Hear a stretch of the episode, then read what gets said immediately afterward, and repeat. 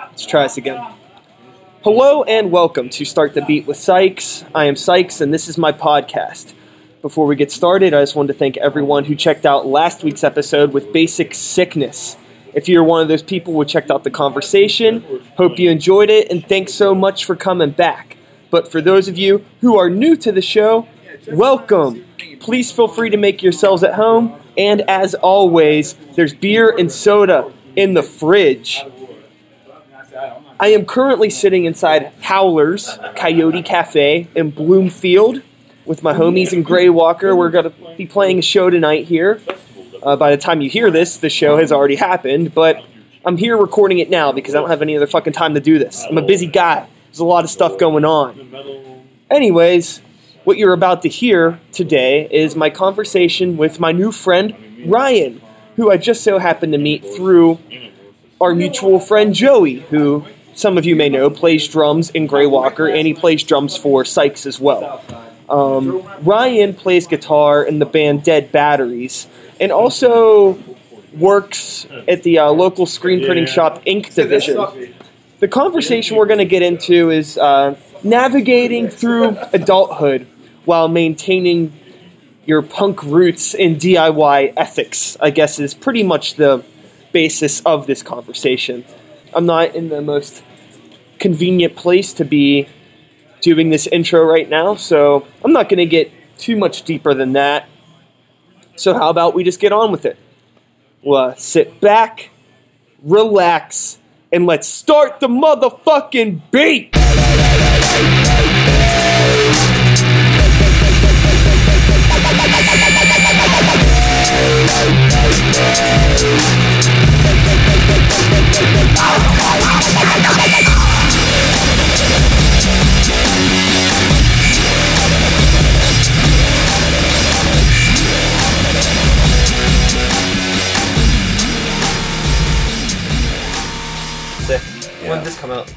That came out last year. Okay. Yeah, so, we, um, we got a split seven inch did coming you, out. did you do these three United too? No, that's Pirates Press. Okay. And- oh, is it like a sick variant? dude? They, they were so cool. They they are cool. How was the pricing on it? Pricing was was pretty good. I mean, getting ten inches made, never get a ten inch made, is costs the same amount as getting a twelve inch. Oh, sure. Well, I mean, getting a seven inch pressed is almost the same. Yeah, but I It's all- all your costs are in the. like even your your jackets though, like most of the places that print them don't have the die cuts ready for a ten inch, so it's kind of a custom job. Oh, whenever sure. You have a ten inch made. the other thing too is a lot of people don't realize how expensive digital printing is. Yeah, I mean, you're gonna almost pay the same amount to get your jackets made that you get your yeah. records made. Here, I'm gonna give you a record too. Okay, we'll do a little record trade. I got a few. sweet. That came out two years ago. I'm actually just finishing up a new album now. Our mutual friend Joey plays drums on that. Yeah, Joey Solak. Yeah. I've known that guy forever. So how'd you? uh this is a cool fucking. Yeah, they're all I, they're all hand done and custom. Like I made all the jackets myself. These are great, dude. Um, how do you know Joey? I've known him since he was like 14 or 15 years old. We're from like the same neck of the woods. Okay. And then uh, when he first moved to Pittsburgh, I lived with him. Oh, okay. He okay. was my roommate. So Awesome. I've known Joey for a really, really long time. Okay. So, um, what instrument do you play I play, in I play guitar. in Dead Batteries? Guitar. Uh, how long have you been playing guitar? Mm, 20 years? Okay. Yeah. All right. I'm So that's 35 now. okay. So more than half of your life, Yeah. you've had a, a guitar in your hands. Yeah. What was the first thing that made you pick up a guitar? Oh, shit. Um, Nirvana. Definitely. That seems about the right time. Yeah. I mean, it was a big deal to me, and I was like maybe like ten, so maybe maybe a little bit younger than that. So I can imagine it was probably a huge deal Yeah. for someone in like middle school or just getting into high Oh school and grunge thing. And Oh my god. Because, like, people forget, like, everybody's like, oh, Nirvana just fucking blew up. But, like, the music on the radio was, like, Whitney Houston, New Kids on the Block. yeah, And then if you wanted, like, rock and roll, it was Poison, oh sure, you know? they were that reset button, Yeah.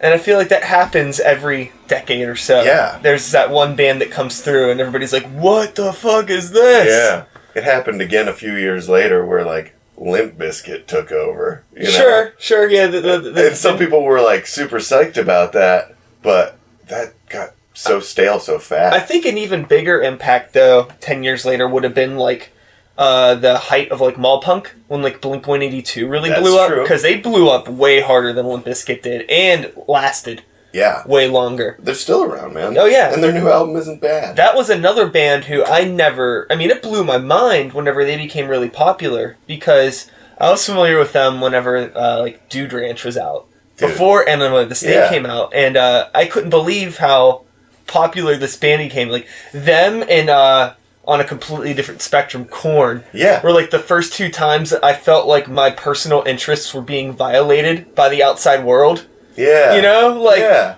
That's my band. I liked them first. I never had that until, Until Blink One Eighty Two happened. Did Joey ever tell you that I got to fucking fly to San Diego while they were recording Take Off Your Pants and Jacket and He- like hang out with them? He he he mentioned that this was a story, and I completely forgot about it, but I sure segued into it pretty Oh my good. god. so all right, what's what's up with this? Okay. Well, when I was uh, in college, I used to set up shows all the time and I met a bunch of bands. And I remember that band, the Ataris? Yeah, yeah, yeah. Yeah, I met them. And when they were first coming up, they didn't have like a merch guy, they didn't have anything. So I just would like volunteer to go out with them for weekends and stuff and just sell shirts for them. Anywhere on the East Coast, if if I wasn't in school and they were like on the road, I'd just go meet them, sell shirts, sell shirts, whatever. And we were going through New York City, and I was trying to wake everybody up. And I, I remember that it was the Ataris, Vandals, Lagwagon. That was the tour. So, Okay. so I was wearing like Ataris baseball cap, Vandals jacket, Lagwagon t-shirt, just like whatever free Yeah, crap I could wear. And I just, I'm walking around Times Square. I'm walking right past MTV. There's a lady there waiting to hail a cab. And then she turns to me. She looks, she's like, Do you like punk rock? I was like, Yeah. She's like, How do you feel about Blink 182? I was like, I think they're hilarious. She's like, If you could fly to San Diego right now to meet Blink 182, could you do it? I'm like, "Ah, I'm living out of a backpack right now. Absolutely. no Which, way, which- okay, here's dude. here's so wild. Here's the backstory of the contest. It was supposed to be you and a friend fly to San Diego, and they had two contestants. One girl was 15, and her friend was going to be her mom. Well, plane tickets were like a thousand bucks a piece for some reason in 2001 before 9/11. So she couldn't be in the contest. So the lady was actually hailing a cab to go to NYU to find another contestant, and I walked by. And so, what the fuck? yeah, Wild, yeah. dude. That's so wild. So I called Chris, the singer for the Ataris. I'm like, dude, I'm not coming back. Like, uh, I'm I'm at MTV right now. I'm like, he's like, well, come back to the hotel. Get as much Ataris gear on as you can. and I did. And I did. You can find clips of it. I'm wearing like Ataris shirt, Ataris hat. I'm all decked out Ataris. so the contest was this. They gave you a Blink 182 video. And it was on TRL. No, it was like an hour long show. And at the beginning, they gave us a, a VHS tape of one video. And we had to study the video. And they were like, I remember mine was, what? what's my age again? Sure. Remember the scene where they're playing basketball? One of my questions was, what color stripes are on Travis's socks? Uh. For some reason, I remembered because I was like taking notes and like, you have an hour to watch the same three minute video over and over again. Like, Totally. I remembered everything. And I just did it. Boom, get in the limo, go to the airport, fly to, fly to freaking San Diego. And then while I'm in midair, the Ataris dudes tell the Vandals guys, dude, you know our buddy Ryan that was selling shirts for us? He's flying to meet Blink 182 right now. And I never even put two and two together. Blink 182's first album came out on Kung Fu Records, which is owned by Joe from the Vandals. Yeah. So Joe calls the Blink guys and like, hey, this guy that's coming to meet you was on the road with us. You gotta like treat him right. And like I showed up and I remember this. They were like, okay, you wait in the van. When we have the cameras rolling, then you meet the Blink 182 guys. And Mark Hoppus was just like pushed the guy aside and was like, hey, are you Ryan? So you were on the road with the Vandals. We're friends with the Vandals. Shakes my hand. Like, Just like, what's up, dude? yeah, it was. They were awesome. And then my band at the time, Fat Tony, we got to open for them at Star Lake. Okay, yeah. Like, just because like they wanted to be as cool to me as as possible, and they were, and they were super nice, and we got to play in front of like thirty thousand people. like our band wasn't bad, but we weren't worthy of that. Oh, sure. you know. Sure. But it was really cool, man. And then MTV brought my whole band on to show like the story, like to show us playing with Blink One Eighty Two and everything. like That's insane. it's insane. Can you believe there was a time that MTV was kind of cool? Yeah. Like that? Like they flew to Pittsburgh. Like I picked them up at the airport. I remember dude, Bruce McDonald was his name. He's like a segment producer for TRL, and he called me. He's like, "Hey, uh, so we're staying at the airport. Is there like a train or something into town?" I was like, "No, I'll just come pick you up." And I picked him up. I picked him and a couple of camera guys up, and we went out. We went to South Side. We partied up on South Side, and then the next morning they came with us to Star Lake, and they filmed the whole thing, and it was super great. That's awesome. Yeah. That's such a cool story. Yeah, Once in a lifetime experience. yeah, Weird. yeah. Any any contact with those guys ever since then? Yeah, once. Because Mark had given Carson Daly his cell phone number, and I totally snagged it. Okay. And I called him like a few months later, and uh, he was just like, "Oh, hey man." He was being real cold, and he's like, "By the way, how'd you get this number?" I was like, "You gave it to me when we were at TRL." He's like, "No, I didn't." I was like, "No." so I, ne- I never called him back. okay, so you just felt, Yeah. felt felt bad for being a creep. yeah. okay, so aside from that, that was 2001 and stuff like that. So, on a scale of 1 to 10, since then compared to now, how much do you think your life has changed as far as like priorities, where you're at, Oh, prior. career, like life, where are you at now as Play- a, playing an music. adult? Playing music was the only thing I cared about. Sure. you know. But now I've got like a super great girlfriend and a really cool dog. And Okay. I love my job. Yeah. You know? What do you do for a, uh, a profession? I screen print T-shirts. See, that's at- pretty awesome. At Ink Division, Yeah. and at Ink Division, we now built a venue, the downstairs back room. Yeah, I heard about this. Yeah, there's a show tonight. You should come. Perhaps I will. Is tonight the show with Lookout Loretta? No, that's next Friday. Okay, the next Friday. Okay. Yeah, they're- I went to high school with the dude in that band, Josh. Oh, really? Yeah. Yeah, I- like I remember he was in like pop punk bands all throughout high school. When I was in high school, there wasn't a ton of bands. Um, was that the same for you? Was there? No, my high school was there was It's like now I know there's like every high school probably has a dozen bands because of I don't know why. It's just I don't Yeah. think like like I know music's more accessible, but like the instruments have always been there. So I don't know why there's Yeah. a thousand more bands now. where Is it cheaper now? Is it more? I don't know. where where- where I'm from, like where like Elk County, Pennsylvania. It's kind of near where our friend Joey's from. Yeah. we had an amazing punk rock scene when we were kids. I remember seeing the Bouncing Souls in a in a, um, a hall in in Emporium where Joey's from. Yeah. The Bouncing Souls and Weston and Not Your Friends. And the, but I mean, we had a bunch of local bands, and we had such a good scenes that uh, like all the touring bands would stop through. We would Yeah. see fat bands, the Good Riddance, Swinging Utters, uh, the Ataris, uh, Diesel Boy, Thirty Foot Fall. I mean, you know, only like '90s punk Sure. people know who those people are, but to us they were huge, and they came to our small town and they played because they heard that we had a really cool scene, Yeah. and everybody was in a band. Yeah, I think that like we got really good shows in Pittsburgh, but there just wasn't a whole lot of local music, is in, in comparison to the way it is now. Yeah, now. But um, well, now not only are there a ton of bands, but they're good. yeah, like everybody's band is really good. yeah. I love- Maybe that's another part of the problem too. There's too many bands, and they're all like kind of okay. So like there isn't that one band that really shines through and then breaks. Well, I guess there is. There are there are bands that have broken through from Pittsburgh in the past decade Yeah. for sure. But anyways, getting back on track, Josh was in. He was the only kid that I knew in a band in high school. His band was like the only band. oh, really? What was his band called? They're called? called Ten Pounds Lighter. Hmm, I don't remember them. That's. Cool. I mean, I don't know what they ever really did. I watched them play in their garage a couple times. yeah, I actually don't even know if I ever saw them play a real show. I know they did, but I don't know. Yeah. um, how long have you been doing the screen printing thing? um, probably. My girlfriend and I lived in L.A. for two years, Okay, so you've been dating the same person for thirteen years. a significant amount of time. yeah, Yes. Okay. yeah. All right. So you lived in LA for two years. Yeah. And while we were there, LA's expensive. Everybody knows that. But I remember I was in a band out there and just trying to get t shirts made. like, oh yeah, we we could make you, you know, twenty t-shirts at thirteen bucks a piece. and we were like, no. yeah. So I learned how to screen print. So you're in a completely different band in LA yeah. a couple years, and then you came back to Pittsburgh. yeah, Okay. and that's when What happened there? when I What, what was like?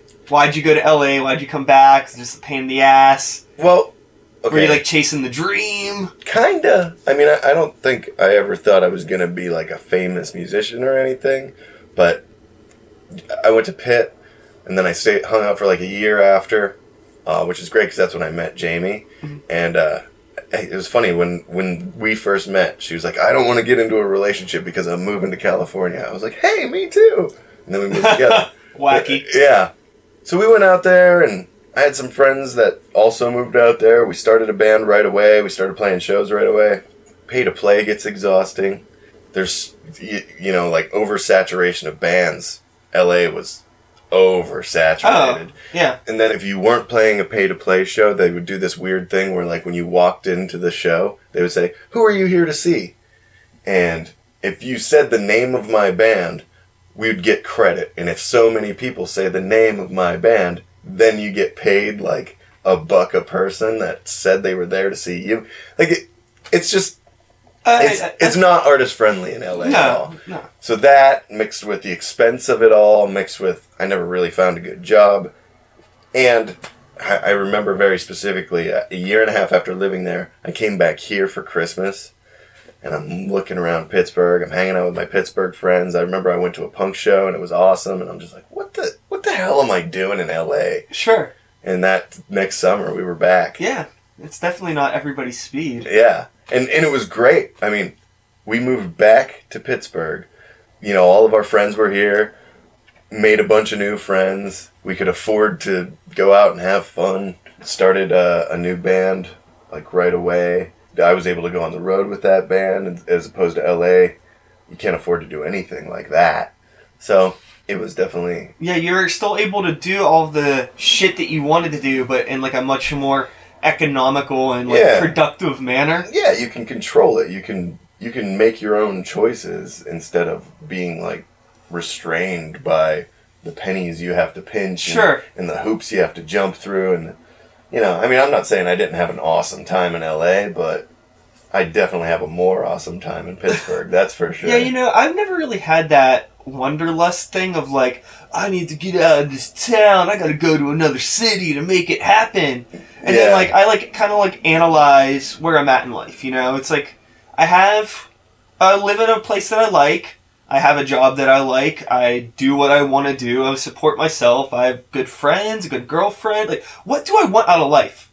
Like, is my ego so big that I need to like keep chasing for more? Or can I just like shut the fuck up and be cool? yeah I have like nothing to complain about. and, but you're one of those dudes that does stuff and i feel like people who do cool shit or at least attempt to do cool shit don't have that problem you know Yeah, you think so? You think it's maybe more people that like the talk the talk but don't walk the walk. People that are always like, I want to do this, I want to do this, and then like make excuses like I got to go here to do it. Then they go there and it's like it's not working. I got to go somewhere else to make Yeah. it happen. Yeah, where like I don't know, you, you're that kind of guy. I'm that kind of guy. Like if I have an idea, I do it. Sure. You know, and sometimes they're cool ideas, and sometimes they turn out to be duds. But like, I mean, you do a podcast in your house. Like, what made you want to start doing that?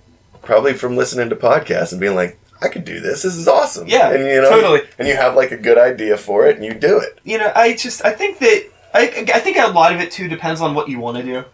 Um, I think that if you want to be like a pop superstar, sure, go to New York or LA Yeah. and get that's that's where that environment lives. That Yeah. environment doesn't live here. The like uh the manufactured side of creativity, like or art the arts where Yeah. if you want to go somewhere and somebody else is gonna control every move that you do and you Mhm. get huge, sure.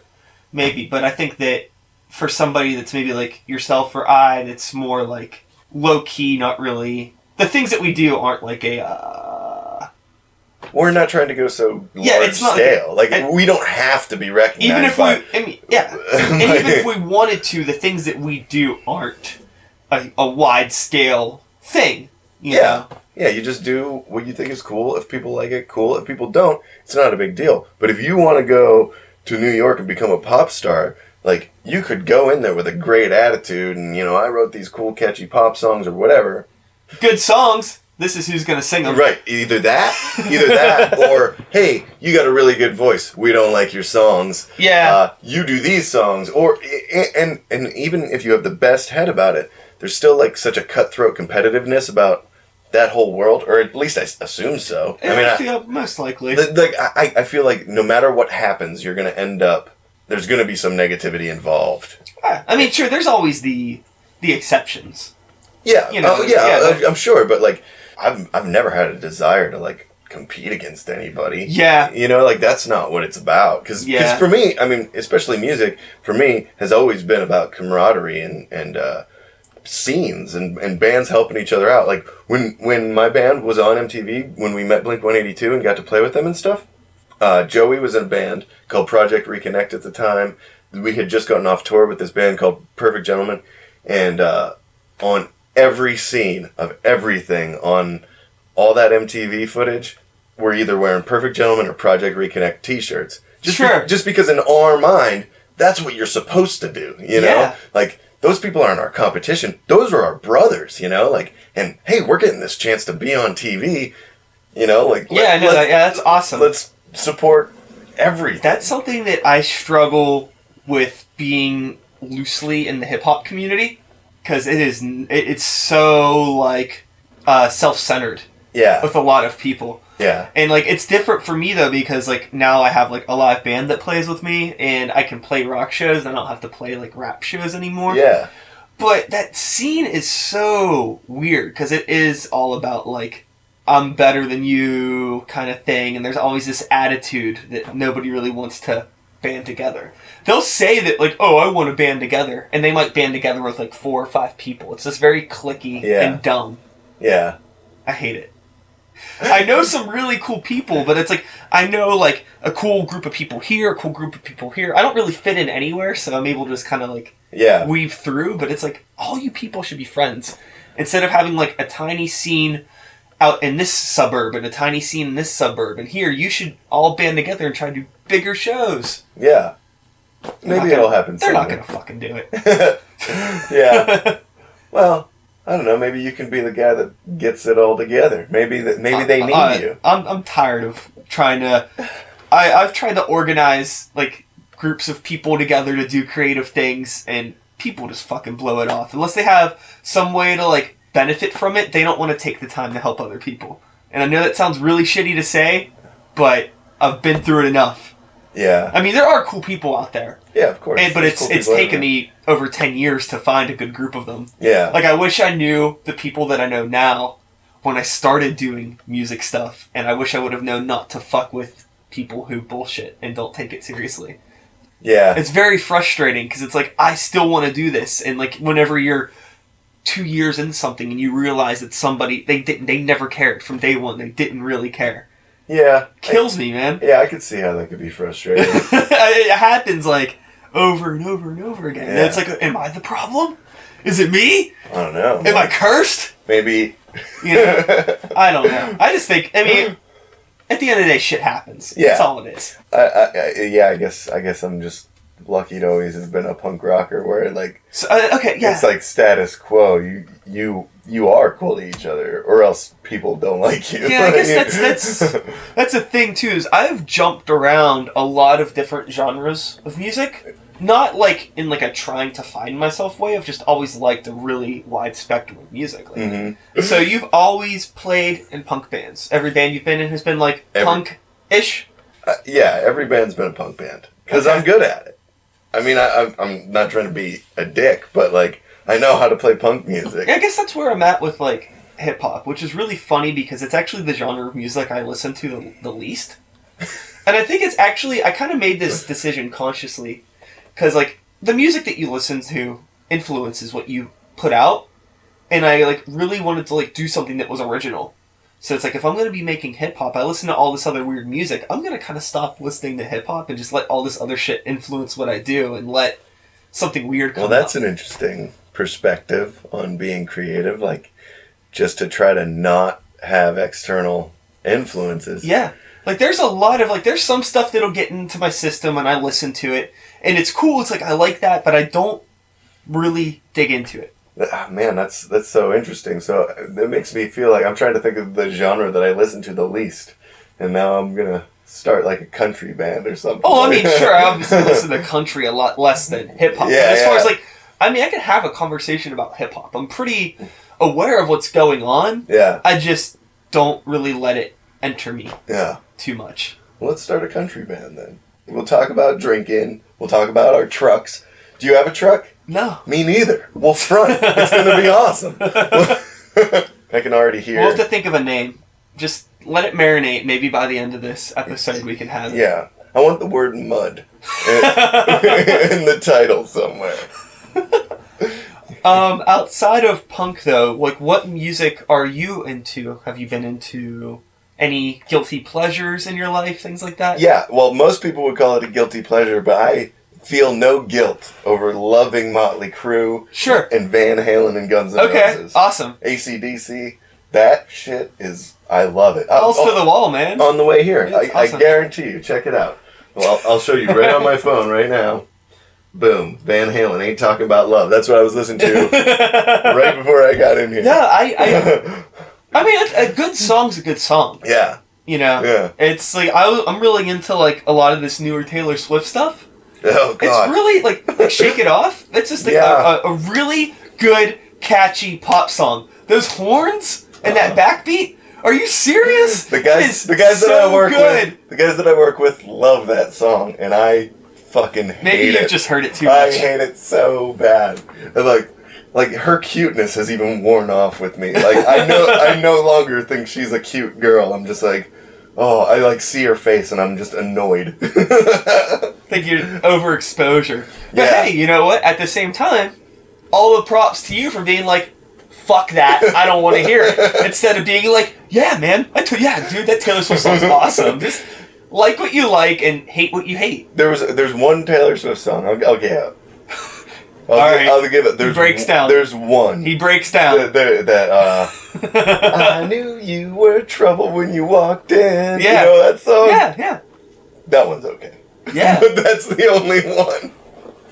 But uh, do you know uh, Derek, homeless gospel choir? I, I know who he is. I don't know him personally. Uh, he, he's a pretty good friend of mine, and he loves Taylor Swift. Like unashamed, just loves it. And he's like, she writes her own songs, and I'm like, no, she doesn't. And and like we got into this like Google battle where she writes like a couple songs. I, I researched it. She writes a couple of her songs. Then that dude, that Swiss dude, Max Martin, Sure, I think he's Swiss. I don't know. Uh, he wrote, I like look him up. It's amazing. He he wrote like Britney Spears hits. He writes all the Taylor Swift's hits. yeah, Like even I think even as far back as Paula Abdul, he was writing all those pop hits. He's won more Grammys than anybody else. but I, I still don't think that, that it's fair to really take away what Taylor Swift puts out because she doesn't write all of it. Okay, but when Taylor Swift is making a public statement about how she doesn't want her music to be on Spotify because she's losing X amount of dollars, it's like, yeah, if you didn't owe this many songwriting points every time your song is played, if you actually got paid for your songs because they were your songs, you wouldn't have this problem. That's a fair point. But but yeah, but because everybody likes Taylor Swift and everybody's using Spotify, Spotify pays less than radio play, Oh, way less. and then she has to split it up between this person, this person, this person, this person. Yeah, it's really easy for her to go be like, I lose millions of dollars by having my music on Spotify. It's like, well, you know, that's your own stupid fault, you know, because you're playing a game that isn't artist friendly. But then again, she's one of the most famous people on the planet, so she can say, "Hey, I'm not going to be on Spotify," and people, Oh, are, yeah. s- people are still Her. CD broke some ridiculous record this Yeah. year. Yeah, Or last year, or whatever. Yeah. I think that they said that they weren't expecting any album to break a million sales, and her album did it yeah, in like a week or something. I don't Yeah. know the stats. yeah. No, she her. But I think that, like, even if that Spotify thing was just a gimmick to get people to buy more physical things, whatever it was, it worked. Yeah, And I think that it's awesome that more people are buying physical things again. I'm a huge fan of physical media. I don't give a shit what it is. Me too, man. Uh, I I do have a problem though. Like for example, we were talking about getting records pressed, and it, was like like a year ago, it was a lot easier to get a record press than it is right now, and it's because now there's two record store days. One, Oh, yeah. one in April, one on Black Friday, and where it used to be, oh, cool, Hot Water Music is making this limited edition record for record store day. It's like, Oh yeah. oh, okay, well, a thousand hot water music records isn't going to like delay you and me going and trying to get our small runs and things. But when Katy Perry is getting 10,000 picture discs made for Record Store Day, and then Taylor Swift is getting like a bunch of pink records made for Record Yeah, Store I- Day. That stuff doesn't bother me as much as the reintroduction of material that already exists. Oh, sure. Like like uh The repressing the ten thousand copy runs of the entire Beatles catalog that's in mono and what- stereo. Yep. Go fuck yourself. Yep. The entire Led Zeppelin. Go fuck yourself. Like they're gonna produce these things, sell them at Urban Outfitters for fucking forty dollars when you can go to goddamn Jerry's and buy the same fucking records for five dollars. Yeah, and they sound great. Like Yeah. the old ones. Like if you, I, I just did this. I went to a record fest and I bought um, Back in Black and Van Halen one, Yeah. and the just used old copies, and I put them on my turntable, and they sound perfect. That's how the fuck they're supposed to yeah, sound. exactly, exactly. shit doesn't need to be remastered, motherfucker. It sounds good. Yeah. Now. It That's sounds- why we're still listening to it 30, 40 years later. Yeah, yeah. Dead Batteries, my punk band. We made our thing through Pirates Press, and then last September I was in Chicago at Riot Fest. There was a Pirates Press booth, and I walked up to him and I was like, "Hey, I got my band's records made through you," and, and they were like, "What's the name of your band?" I was like, "Dead Batteries." He said, "Oh yeah." Your service rep was uh, Damon. I was like, "Yeah, it was Damon." He's like, "I'm Damon," and we met in real life. we shook hands. Cool. Uh, they were really approachable people, like normal people. Yeah. you know, and uh, interesting side note to my meeting of Damon from Pirates Press, he told me that when they were doing all those Beatles remasters, Pirates turned it down. They didn't want to jam up their presses. That's awesome. Yeah, they didn't want to jam up their presses with making a million Beatles records. So they they turned it down. That's and I, really awesome. And I thought that was great. Like when Yeah. he told me that, I was like, "Oh my god, you turned down a Beatles job!" But I'm sure it was a lot of money. yeah, but but I think that's the difference between a, a cool record pressing plant like Pirates Press or Gotta Groove in Cleveland. They're like they're indie artist minded. They support the artist. United, on the other hand, they brag about They support Jack White. yeah, well, and they and they brag about it like Yeah. like they wrote Jack White songs or something. You know, they're like they're like, oh well, you know all those classic Rolling Stones albums. Well, they wouldn't have happened if we hadn't pressed them. It's like yes, it would have because it was like the '60s and there was like a bunch of record pressing plants and they would have just gone somewhere else if you weren't around. You're a factory. I mean, nothing against being a factory, nothing against being a production worker, but that would be like Ink Division bragging about you know like. I don't know. Printing like Steelers merchandise. Right, right, like like homeless gospel choir wouldn't be where he is today if we weren't printing his shirts. And it's like, yes, yes, yes, he would. Like he would still be going on tour and playing those songs and getting his shirts made somewhere else. Like, Yeah. you, like as the production facility, you should be concentrating on making your customers happy and not about bragging that you had something to do with the history of music. Because I'm sorry. You're production plan, you know? Like, Yeah. if you weren't there, somebody else would have been there. And I feel like everybody's getting vinyl made and and you know like you want to get a quality product for yourself or your project or anything like that like I personally don't have time for somebody that's just going to be like treat my 500 record order like it's it's pointless because Yeah. they're too busy. You know, if I want to have a physical record by the summer, I better be done recording it by the end of this month or February. Yeah, sure. It's that's what it is. Yeah, well, if I would would not have skipped test pressings on the 2015 calendar comp, I wouldn't be receiving them until the end of February, and I submitted them in August, the early August. That's a six month turnaround. Yeah, that's That's, also that's not okay. Like Yeah, I, I don't I don't care. you submitted right when everything was getting pressed for Black Friday. Right. I made a calendar comp commercial uh, with, with, with Jason from Ink Division and Zombo. You know Zombo, the you don't know Zomba? I've heard the name, but I don't know him. Okay, he's on WRCT every Friday from noon to four, and he plays. It's like it's almost. Oh wait, you know what? Yeah, you know he's friends with my boss. I think that he like he did something at one of our events. I don't know. yeah, he's awesome. DJ'd or something. Yeah, Yeah, probably. He's got a- a vast knowledge of stuff, but with two smartphones and and uh, Adobe Premiere, you know, we made an old timey like uh, you remember the the K-tel compilations or like you know Freedom Rock. There there'd Yeah, be like yeah. a commercial for for fucking. Hey, is that the new Freedom Rock? Turn it up, man! You know. Uh-huh. so we made one of those commercials with just a couple smartphones. Sure, and, it, and it's online floating around. yeah, yeah. Just, And it's never crossed my path. well, That's dude, that's so wild to me. That there's like this shit happening that I just It's- don't know about. I'm glad that I'm learning about it. yeah, but But it's- it it's- has crossed your path. It's crazy Right to me that it, now. it took so it, you know, yeah, it's Yeah. just well maybe I feel like maybe I'm so caught up in all of my own projects that I don't take enough time to see what everybody else is doing. I try to keep up, but it's like for me keeping up with what the rest of the world is doing is maybe being at a show and talking to the people that are playing or like the five minutes that I can handle being on Facebook before I see a post that annoys me and get off. Oh my god. Yeah, that's true. We can do a video. Why Let's not? Let's video. throw something else on my plate. No, I mean, no, I, am not trying to to, say, to say that to bog you down, but like, No, I would you seem like to. a guy who likes to do cool shit. So yeah, I would love to do cool shit. if we, if, and if we want to get together, this is actually a really, really good segue um, into talking about dead batteries because we mentioned. I think we might have mentioned it at the beginning that this was your band. yeah. But why don't we actually talk about it now? Uh, What the fuck is this shit? Dead Batteries. We're a three piece, uh, like punk slash hardcore band, and It's a good name. thanks. We have we It's have so fucking hard to get good band names now. Like everything's see like this Everything's is a really good band name. thanks. I just I just kind of hit my head. I was look, thinking about. it. I was like, yeah, good name. Thanks. I'm, I'm glad, I'm glad you like it because we had we had some like buyer's remorse after we stuck with the name. We're like, Really? is it cool? Is it not cool? Yeah, I mean, I, well, here's the thing. Fred, the bass player, and I, like, the bass player and I used to be in this band called Incommunicado, and we were, we, we were, we did okay in that band. Like, we got, we put out a record on, on AF Records, and we, uh, we toured a lot and stuff, and we had like some fans. Like, we weren't like a big band or anything, but I can tell you that we would have been a way more successful band if our name wasn't Incommunicado.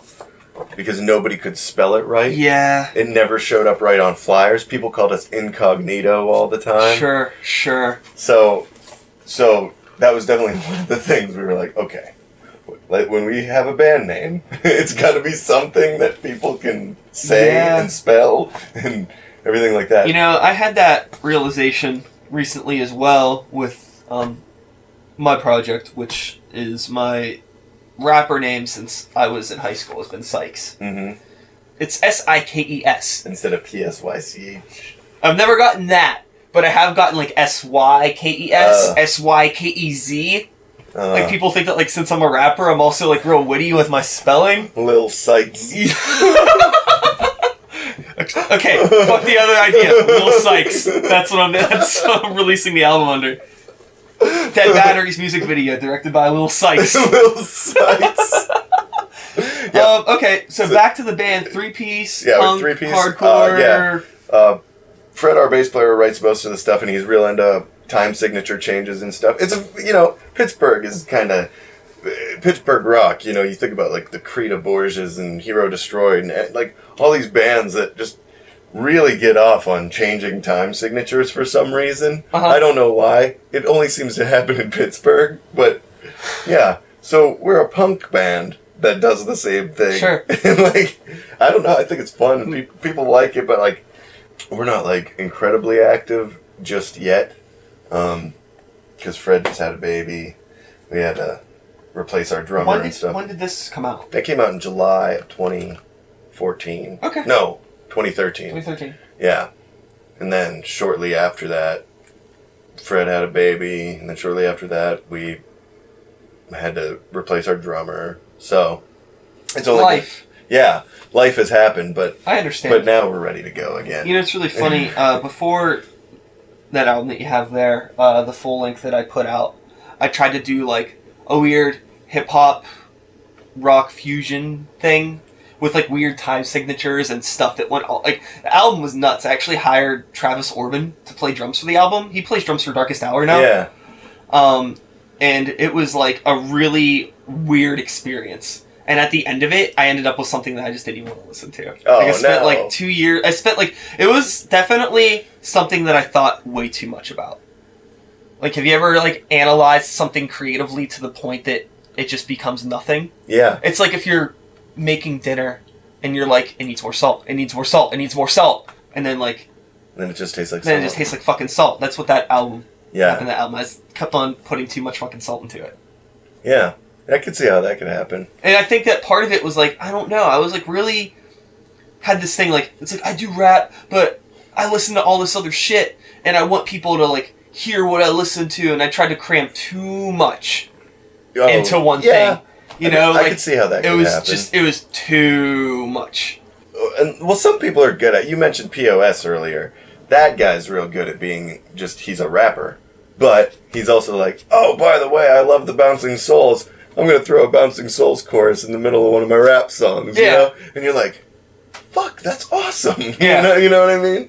But but he still like stays the course of. Yeah, POS is probably was the one dude that at the top of the list for me as far as like how I would like to be perceived and understood okay. as a hip hop artist. Like Yeah. I don't want to do the music that he does, but I feel like the the people that listen to his music have an understanding of why he's doing it, and I would love to have that same understanding. If people could hear what I'm doing and be like, "Oh, I get it," but it doesn't seem like it's uh, contrived or yeah, ungenuine, you know? Yeah. So that's what I've been yeah, he's great. really getting to. I, I respect the dude. I've actually I've played with him a couple times. Oh no shit. Yeah. Is he a cool person? Yeah, He seems yeah. like. He, I mean, he seems like somebody you could just walk. Yeah, he's to. a really cool dude, but at the end of the day, you know, you have to understand that it's like he's not going to watch your set.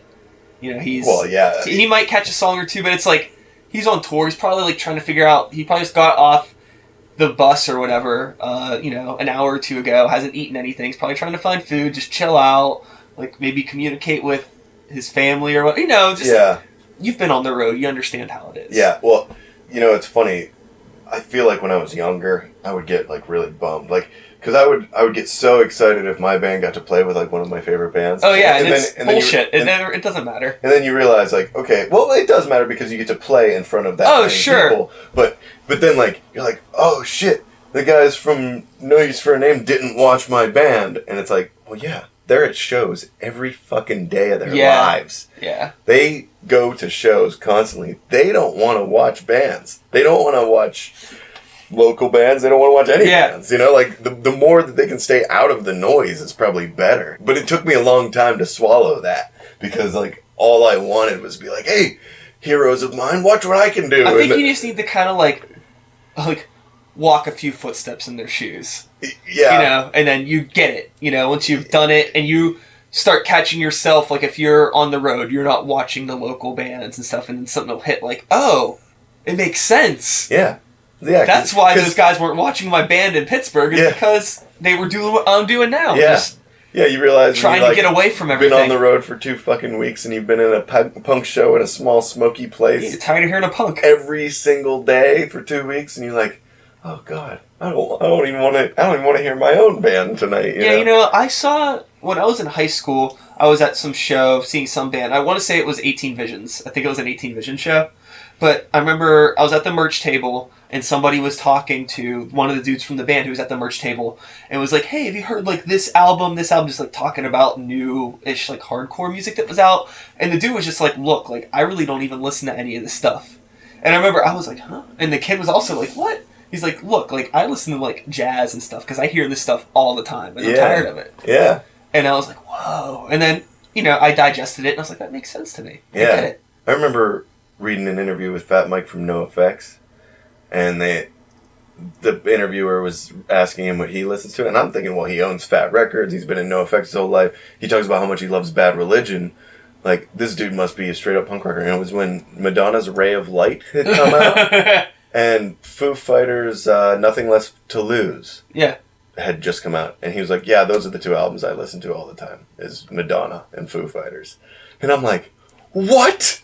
What, Fat Mike? You've betrayed me!" You know? but like, yeah, it totally fucking makes sense that he's Yeah. that he's not just gonna keep listening, because like all the bands on his label sound like his band. I'm sure he's like not gonna fucking just. And I wonder too, like how much of that also if any of it caters to what I said earlier about like not completely immersing yourself in the art that you want to create that other people were doing. Sure. You know, Yes. like maybe it's just a nice break. Maybe it's really hard to write a new NoFX album if you know you're filling your head with W- Yeah. punk With, shit all the time. right. Yeah. Right. It's like, oh, this sounds like this, this sounds like that. And like you're always second guessing yourself. Like every song kind of sounds like another song. If you dig deep enough, you're gonna find some shit. Sure. Yeah. Nothing. Yeah. Nothing. It's impossible for anything to be truly 100% original Yeah. unless you literally made a new instrument that played notes that other instruments don't play. Yeah. you know. Yeah. But I mean, I guess you could kind of like tune a guitar slightly sharper, slightly flat, so it's not really in this key. It's like this key plus a little bit, but not The guitar sharp. player the guitar player that I'm working with now on the new album that we're getting ready to put out, um, has this like a mountain of pedals and like we've pretty much strive to make his guitar not sound like a guitar. And uh, it sounds like a really fucked up synthesizer. It's cool. Yeah, Cause like I was like that's the other thing was like I'm doing this rap album and I have a band that's like a rock band, but I do not want to make a rap rock album at all. yeah, Cause that's what kind of that album that you have there that kind of happened on that. That Oh, has like a little bit of like so so like a little bit. It in some aspects it leans towards like a rap rock feel. Even if it is rap rock, I mean, you can still have good rap rock. I mean, I feel yeah, it's it sounds like it's just like, it's really bad, is- poorly stigmatized. yeah, sure, And it's like I still can't wrap my head around the thing of like the white rapper being a stigma. It's like there's been white rappers since the Beastie Boys. We've we've been doing this for thirty years. Why are people still acting like it's like a a real crazy idea for a white person to be rapping? yeah. And I guess we're not the appropriate people to talk about it, but I don't feel like I'm infringing on anybody's culture by doing something that. yeah, I'm. but I but I feel weird every time I see a black hockey player, don't you? you know, I mean, it's, it's I guess it's just not the norm. I mean, it, it's I don't think there's like you're not mad about it, but it is. I guess it still triggers something. yeah, you're just like oh shit. there's a black guy playing hockey. Yeah. You know, it's like oh shit. There's a white guy rapping. You know, I I don't think there's anything bad about it, but I Yeah, I think it was a lot weirder for me in high school when I rapped because I was just it started as a joke with my friends and I was super goth in high school. Like super goth, like eyeliner everything. That was just my shit. I was like really into like Cradle of Filth and crazy black metal And that sounds great. stuff. But then like I started rapping. The first time I ever performed was actually at our high school talent show. Me and my other goth friend, we staged a fake rap battle Oh, cool. for the talent show, That's and cool. nobody knew about it. And because we were like rapping, but when we were like outside of school, we weren't. Nobody in the school had any idea that we were doing it, so it was awesome. And somebody has a fucking VHS tape of that somewhere, and I want it so oh, bad. That's so funny. but like, I don't talk to anybody from high school anymore, and nobody will talk to me. Oh no! Did you get into a fight with your Bad whole high school? Bad oh, blood. man. Is it your fault or is it all their fault? It's it, it's it's a, it's a, a, a girl that was in the middle, Oh, yeah. but you figure that shit would be water under the bridge by now. yeah. I've, I've tried to I've tried to connect with them, but actually I wrote a song about it. It's on the new album about like how how upset I am at how like petty some people are Yeah. don't grow up. That's a bummer. I I'm still like Like I mean, but at the same time, it's like I don't care. I just want that VHS tape. I actually really don't even care how you're doing. I just want that fucking video. well, But you know, it's probably it's gone. That's that's in the trash somewhere. yeah. I thought that the uh, my trip to meet Blink 182 was gone, but it turns out my sister kept VHS. That's good that you still have it, or somebody. Somebody has it. Yeah. Like I haven't watched it since it happened, but Oh really? yeah, it's there. Like somebody in my family owns it. Do you ever feel the need to watch it, or you just No, because uh, I know like the segment where I actually flew to meet Blink One Eighty Two surfaced on YouTube, and a friend of mine from back home posted it on Facebook, and which is all well and good, but I'm wearing JNCOs. You know, Oh, sick. you know, like I'm wearing JNCOs and I got all my Ataris' gear on and I'm like super geeked out and it's it's you know it's kind of embarrassing, which is fine because like anybody that I have known my whole life has already seen it before and they thought it was cool that it was like resurfaced on YouTube. But uh, the uh, remember that that band Cobra Skulls. They put out a couple things on Fat, and uh, Cobra Skulls and Nothington, two of my like all time favorite like punk bands, like underground punk bands. They had just played at Garfield Artworks, and they were staying at my house. And the singer for the Cobra Skulls, Devin, he's an old buddy of mine, and he's my friend on Facebook. okay. Okay. Oh, okay. So now all these, all like these these guys that I look up to are crashing at my house, and Devin opens his Facebook page to see the video of me and JNCO's being geeked out by meeting Blink One Eighty Two, and all the all the Cobra Skulls, all of Nothington, they're all there, and they all watched it in front of me. it was It's just embarrassing. it was just horrifying. I was like, oh my god! Oh my god! Like, shit. I mean, what the fuck? Like, what do they want? You know? no, no, they thought, Were they thought it was great. I'm sure it was true. They, they thought it was great. They thought it was hilarious, you know, and like, I don't know, but man, those old tapes, they'll, they'll come back. I, I'm sure even shit I'm doing now is going to come back to haunt me. And, Yeah, I have I have a lot of old home video, like on high eight tapes, and some of it has been transferred to VHS. Actually, I like comped a bunch of it together and made a video for a song on that. Actually, the Barf Simpson music video Oh, cool. is actually Do you, uh, do you have a YouTube page? yeah. Yeah, I'll check It's it all out. it's all comped uh, footage from like my camcorder in high school because we were basically just like we're 15. I have a video camera. Jackass is a new thing. Yeah, right. Oh my god. So- Everybody who had a camera would, Yeah. would fucking jackass. So like yeah, the video is just like that's just like us doing stupid shit. You Dude. know. You know what's funny is before Jackass came out, like I was such a prankster and I never videotaped any of it. And then I saw like I remember seeing CKY2K and I was like, oh shit, we should have been videotaping this, all this shit the whole time. Like, Yeah. we used to do really fucked up things. I remember, like, we, But you know what? It's more genuine because you were doing it for even to get it on video. You were just doing it to do it. just to fuck with people. Yeah, yeah. Uh, dude, this is this is the grossest story ever, and uh, I'm gonna tell it because Okay. this is a perfect example of of, of how we missed the boat. Um, my friend Chris, uh, he was the singer for Incommunicado, which is one of my old bands. He was he moved to Pittsburgh before I did, so once I moved to Pittsburgh, I always hung out at his house, and my college roommate Jeff and I went over to Chris's apartment. And we were just hanging out, watching horror movies. We did it like every weekend. We'd go, remember Incredibly Strange Video? Yeah. Yeah, we would just rent videos from there, drink beer, and watch it. And, and there was these like frat guys that lived upstairs. They were cool guys. I'm not like, I'm not implying anything about frat guys or anything, but but it paints a picture. but it paints a picture, right? Exactly. yeah. they were having a party, and they they were real cool. They came downstairs and they're like, "Hey, what, what are you guys doing? Just sitting here watching movies? Come on up. We're having a party." And we knew that it was a couple frat guys throwing a party, so we knew that it was not exactly like our crowd. Yeah. Uh, and so we were like, "Well, we should play a prank on all the all the fucking frat guys and shit." And my roommate Jeff was like, "I got an idea. Let's paint my dick black." Okay. right. and he takes like some acrylic paint. and He goes in the bathroom and he Like like black. like black. Okay. And he and he was like in the bathroom for a while, just letting it dry. And he like zips up. He's like, "All right, let's go upstairs." And we're like, "Okay." and he's just like keeps itching his crotch until some girl's like, "Why do you keep playing with yourself?" He's like, "Don't make fun of me. I have." And he made up some disease name. and then of course. He pulls out this black dick, which was painted with acrylic paint, and had now cracked So it probably looked real. Oh my wacky. god, it was the most fucked up thing ever. We got we immediately got kicked out of the party.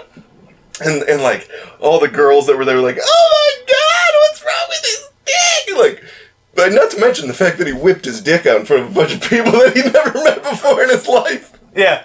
But but it was, you know, the three of us were we couldn't stop laughing until the fucking next morning. Like we were just like, "Oh my god, that was awesome!" Yeah. And like, what if we would have had a camcorder? Oh yeah, dude. that would have been that would have been Yeah. hilarious. We could have shown that to the world, you know, or Yes. uh, however many people Jeff didn't mind seeing his dick, but but Yeah. like that's just the the type of dudes we were. And then it turns out like, oh fuck, there's these other guys that are also crazy and do crazy shit, and they just videotaped it, and now they're like rich people because of it. Yeah. you know. If only we had had the foresight to. Eh, well, you can't show a dick on MTV, so I don't think it would have would have worked out. Yeah, but that's definitely It could have all it could have all came around. You'd be like, oh, that's the guy who met Blink One Eighty Two. Oh, dude. You already had an in. Yeah. Yeah. And then you could have used the the phone number that you creepily got of Mark and called him and had him do the theme song for the show. Yeah, there you go. Oh man. Well, um, wrapping up because we've been, I think we're, we've done pretty good here. Uh, I don't know. I, I l- last questions are always kind of weird.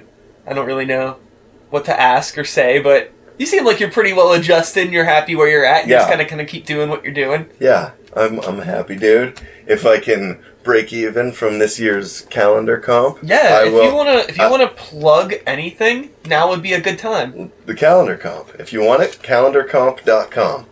Uh, Oh, that's simple. It wasn't even Pittsburgh calendar comp. no, because because Is my there other cities that do this? Not yet, but Oh, is that your plan? That's that's that's why I like. Made Oh, it you're thinking ahead, you sly fuck. Yeah, but it, but it's really hard to break even because vinyl pressing is expensive and calendar printing is expensive. So, also uh, the one thing, the one project that we didn't talk about is I'm in a Me First and the Gimme Gimmes cover band Okay. called, fuck. called the Gimme Five. Yeah. And we- you know, Joey mentioned that. yeah, and uh, and let's see, by the, the on April 21st, I'm pretty sure it's at the Smiling Moose. We're gonna be playing with Down by Law. So Get the, the Gimme Five? yeah, Sick. The Gimme Five. And people think it's crazy, you know, me first in the Gimme Gimme's tribute band because they're already a cover band. But it's super fun. Everybody parties. Everybody knows all the songs. We drink our faces off. We have a really great time. Uh, and uh, when we were at Riot Fest in Chicago, our drummer, the Gimme Five drummer, Stevie, he's Anti Flag's drum tech. And Anti Flag was playing the same day that Me First and the Gimme Gimmes were playing. So he got me backstage and he was like, dude, we gotta go fucking meet these guys because the Gimmes drummer Dave has been had been liking our Facebook posts and shit, and we are like, that's fucking weird, right? yeah. We walk up to Dave, and he was just like, "Oh, you're the guys from Pittsburgh, fuck yeah!" And then like he introduced us to the rest of the band. Like the me first and the gimme gimme guys think it's hilarious, yeah. and they and, and Joey Cape just gave us total approval and stuff. And I got, I got a picture of me and Joey Cape, and he was just. He was. They were like. They think, cool. they think it's hilarious, and they think it's super funny. It's good that they get the joke. Yeah, yeah. and uh, so, so it, it feels good to like actually have the blessing of the band we're tributing. You know. Yeah. Yeah, because they just think it's funny. You know. Totally. It's not like we're gonna take it on the road. You know, like or put out albums of covers of covers. Yeah, you but know? it exists, and it's It exists, and they and they think it's funny. Uh, and they uh, Fat Mike just he was like, "You guys better have a really good singer if you want to do Spike any justice." And and it's uh, Scotty from Thundervest is our singer. He's an awesome singer, and we were like, "Oh yeah, we have a great singer." He's like, "Well, cool then." yeah. Like, okay, Yeah. you know, awesome. All So right, man. Well, shit. This has been a really good conversation. yeah, man. It's Thanks nice for coming. you. Yeah, it was awesome to meet you. Good guy. I feel like gonna need to be in touch. yeah, we'll be in touch. Make things happen. Yeah. In the future. yeah, let's make a Dead Batteries music video. yeah. uh, let's start that country band. Yeah. Mud something. The Mud Flaps. Mud flaps. Oh Or mud country. no. Oh okay. Mud Country's good, but I was thinking the the Kentucky Mud Flaps. You know, or some like uh, the the Tennessee Mud Flaps. We're not even from Tennessee, but you know, I don't feel like how any many people can spell Tennessee? That's going to go back to our thing about people not Texas knowing how to Texas Mud Flaps. Texas mud flaps. All right. Yeah, yeah. All right. Cool. S- slide on next to me in my jacked up pickup truck. Texas mud flaps. Gonna jack up my truck on the 4th of July. Gonna drink some beer out of a red cup. Slide on in. Turn up the radio. Listen to Blake Shelton. I don't fucking know. I don't know. Oh. But dude, the Texas mudflaps, dude, that's what we're gonna do. We're gonna make millions of dollars off the Texas mudflaps, and then all these like fucking weird little projects we got going on, we just can pay for. It doesn't even matter if they succeed or make the money back, because we'll be so rich off of the fucking Texas mudflaps, dude. That's a really good idea. Yep. All right. That's happening. all right, dude. Well, thanks for doing it, man. all This has been awesome. And that is all, folks. Thanks so much for sticking around. Hope you enjoyed the conversation. Ryan is a really, really cool dude. Awesome talking to him, awesome getting to meet him. Look forward to seeing that guy again in the near future. As always, I will be back next week with another episode. Same time, same place, same channel. You get the drill. I am Sykes. Start the beat. 2015. Woo! Woo! Thanks for listening. Now I'm gonna go play the show. Rock and roll, heavy metal, headbanging. Yeah, motherfucker. Peace.